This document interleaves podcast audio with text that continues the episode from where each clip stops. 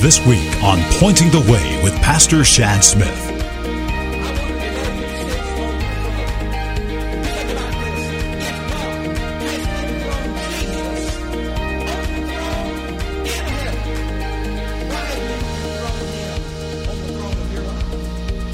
Welcome to Pointing the Way, a ministry of the Northside Baptist Church in Dallas, Georgia. We pray you will find direction for living as we look into the Word of God today. Back in December, I was reading an article on one of the sports websites. NBA former player Allen Iverson was asked to cast a vote and settle this argument. Who is the greatest basketball player of all time? LeBron James or Michael Jordan? Iverson answered, quote, I love LeBron. He's a great guy. He's a great father. And he is the greatest player of his generation. But Iverson said, We're talking, aren't we, about the greatest of all time? There's no question.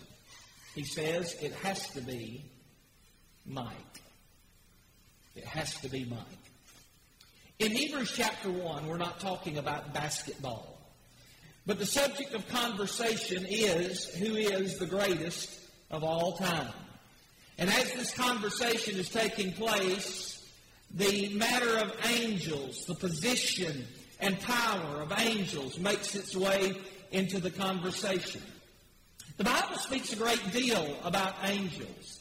108 direct references in the Old Testament, 165 direct references in the New Testament, many of them here in Hebrews chapter number 1. The Bible has a great deal to say about the work and ministry of angels. Hebrews chapter 1 was not written to discredit the angels. It was not written to degrade or demean the angels. They are what they are, and angels are wonderful. The angels were created by God for a very special purpose the purpose of worshiping God and serving God. But in these verses today, we see that the angels have their place. Their place is in subjection to the one whose name is Jesus, the one who is supreme. Hebrews chapter 1 is not shallow water today. Uh, this is deep, deep truth. I've tried all week to get my little mind around the deep truths of this matter of Jesus and angels. This is the awesome truth that we find in these verses. Jesus Christ is so much better than the angels. So much better than the angels. And that's the title of the message this morning. The writer of Hebrews is trying to show us here where Jesus fits in. Where does Jesus fit in in relation to all of these angels talked about in the Bible? And in verse 4, speaking of Jesus, he writes, Being made so much better than the angels, as he hath by inheritance obtained a more excellent name than they. He tells us, first of all, that Jesus has obtained by inheritance a title. In other words, this title that we're going to see in just a moment is a title that Jesus Christ has every right to possess. Why? Because he has inherited it from his fathers. Verse 4 says, through an inheritance, Jesus has obtained a more excellent name than they. Jesus has a more excellent name than the angels. They do not possess his title. His title is exclusive. And in verse number 5, the writer of Hebrews is going to tell us what this more excellent name, what this exclusive title is. Look at verse 5.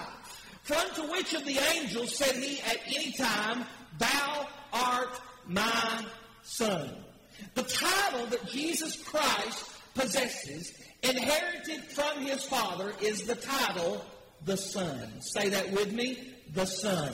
This verse is not saying that Jesus Christ became the Son. For you and I know that Jesus has been the Son of God from eternity past. And should these Hebrews begin thinking, well, Jesus, he's just another angel or he's just a mortal man. Uh, God the Father declares for them that because of the title he has obtained, he is better than the angels. He is the Son. And that's important to say today because this whole world today wants to put Jesus on the same level as angels or on the level as a man. They demote Jesus. But God says for all the world to hear, this is my son. He's better than all the angels. Number two, Jesus, secondly, is so much better than the angels because of the throne he occupies. Look at verses 7, 8, and 9. Verse 7 says, And of the angels, he saith, Who maketh his angels spirits and his ministers a flame of fire? The Bible says that angels are God's ministering spirits. You know that God still has ministering spirits today. They are angels. What do the angels do as ministering spirits? Well, they are ministers. They serve God.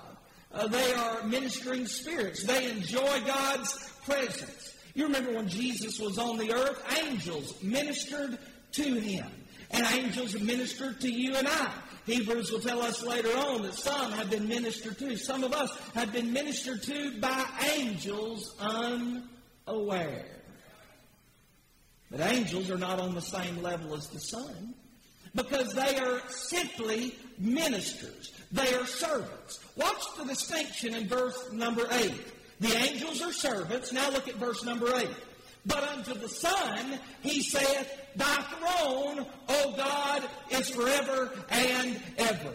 A scepter of righteousness is the scepter of thy kingdom.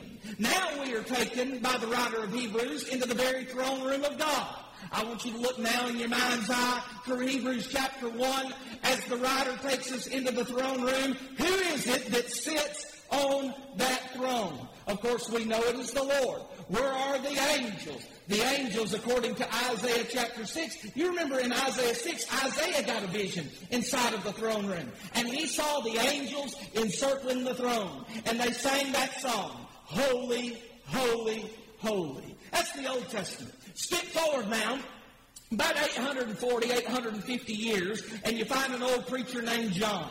He's out there on the island of Patmos. And out there on the island of Patmos, John gets the same vision, the same glimpse of the throne of God that Isaiah did in Isaiah 6. And when John looked into the throne room, he again, 840 years later in Revelation 4, sees a host of angels, a group of angels around the throne, and they sang, Holy, holy, holy is the Lord God Almighty, which was and is and is to come. And John said they rest not day nor night. They serve and worship him that is seated on the throne. Now who is seated on the throne? It is Jesus. And what is said about Jesus in verse number 8? Look at it with me. Thy throne, O God. There it is. That is his deity. Some people say, oh, the scripture never says Jesus is God. Ladies and gentlemen, there it just did. That is his deity. Jesus Christ is not only the Son of God, but he is God the Son. In verse 8 it says, Thy throne, O God, is forever and ever. Not only do we see his deity, we see, we see his dynasty. It's never going to end. Nobody will ever dethrone Jesus. Nobody's ever going to outvote Jesus. Nobody's ever going to impeach Jesus. He will never be overthrown from that throne. His throne is forever and ever. Verse number 8 says there is in his hand a scepter of righteousness. It's the scepter of his kingdom. That scepter shows us his authority. And notice it says it's a scepter of righteousness. That shows us his integrity. So who sits on the throne? God the Son sits on that throne. How long is he going to sit there? Forever and ever. What does he have in his hand? He has the scepter of righteousness. And that means for you and I, ladies and gentlemen, the seat of power in all of the universe is not in Washington, D.C., hallelujah. It's in heaven. It's in that celestial city that I'm headed to one day. That's the seat of power. And Jesus is seated there doing exactly what he told his disciples before he ascended in Matthew 28. He said, All power is given unto me in heaven and in earth. So he rules in power with a scepter of righteousness. It's a scepter of righteousness because everything he does is right. Somebody say amen. He doesn't ever do anything wrong. Verse 9 tells us he loves righteousness. He hates iniquity. But look at the end of verse 9. It says that he hath been anointed with the oil of gladness. What gives him the right to sit on heaven's throne? He's been anointed to sit there. He's been anointed there. What was he anointed with? He was anointed, Sister Linda, with the oil of gladness. The oil of gladness. Well, why do they call that oil the oil of gladness? I believe because, ladies and gentlemen, uh, when, when, the Father anointed Jesus as King of Kings to sit on the throne, it made the Father glad. When I recognized Him in my life as King to sit on the throne of my life, it made me glad. Beloved, I wonder today, does it make you glad that King Jesus is ruling and reigning with a scepter of righteousness on His throne? The end of verse 9 says, This Jesus, the one who occupies heaven's throne, was anointed above thy fellows. Who are thy fellows? Who's the fellows? Well, those are all those other fellows, those other guys. He's been exalted above them. What other guys? Those other guys that have sat on thrones. There's been a lot of them down through the years that have sat on thrones. Some of them been good, some of them were bad. The writer of Hebrews, he says, where are these guys at now? They're not seated on the throne. Uh, they're not on his throne. The angels are not on his throne. The earthly kings are not on his throne. If the kings of this world were better than our king, they'd be sitting on heaven's throne. If the angels were better than our king, they would be sitting on heaven's throne. If you were better than our king, you'd be sitting on heaven's throne. But Jesus Christ is better than all, and he is seated on heaven's throne. I wonder today who sits on your throne. You think about this. If God has enthroned Jesus on the throne in heaven, why haven't you enthroned him on the throne of your life? Think about that for a second. If you're the one sitting on the throne of your life, you ought to ask yourself this question. Why am I on the throne? Why am I calling the shots? Have I somehow determined that now I'm better than Jesus? Am I more capable? Am I more competent to call the shots in my life than God is? Great was the day in my life when I realized that until I dethrone myself, until I overthrow me and enthrone Jesus Christ in my life. Listen, your life won't glorify God. You'll not have revival in your soul until you dethrone self and put heaven's king on the throne of your life. Some of you today may need to come to an altar and kneel in that altar and say, Oh God, I relinquish my place on the throne. I vacate the throne, and here it is, Lord Jesus. Would you just sit atop the throne of my life? When you do that, you stop calling the shots. You yield yourself in surrender to His Lordship. And I want to tell you something, beloved. He deserves to be on the throne of your life simply because He occupies the throne of all thrones, the throne in heaven. Isaiah saw it. John saw it. Hallelujah. One of these days, Brother Randy, I'm going to see it. You won't find a man occupying that throne. You won't find an angel occupying that throne, but Jesus and he's still on the throne. And here's the blessing of all blessings, Brother Leroy. The blessing of all blessings is if you need anything today, you can go into the throne room and bow before that throne. Think about that.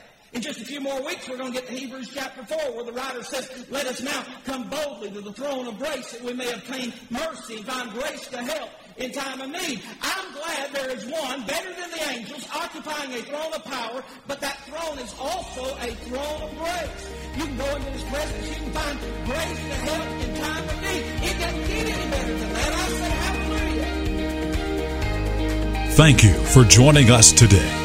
Pointing the Way is a ministry of Northside Baptist Church in Dallas, Georgia. If you would like to contact the ministry, you may write Pointing the Way 120 Northside Church Road, Dallas, Georgia 30132. Or visit us on the web at www.northsidedallas.com. Until next time, open God's Word to point the way for direction in your life.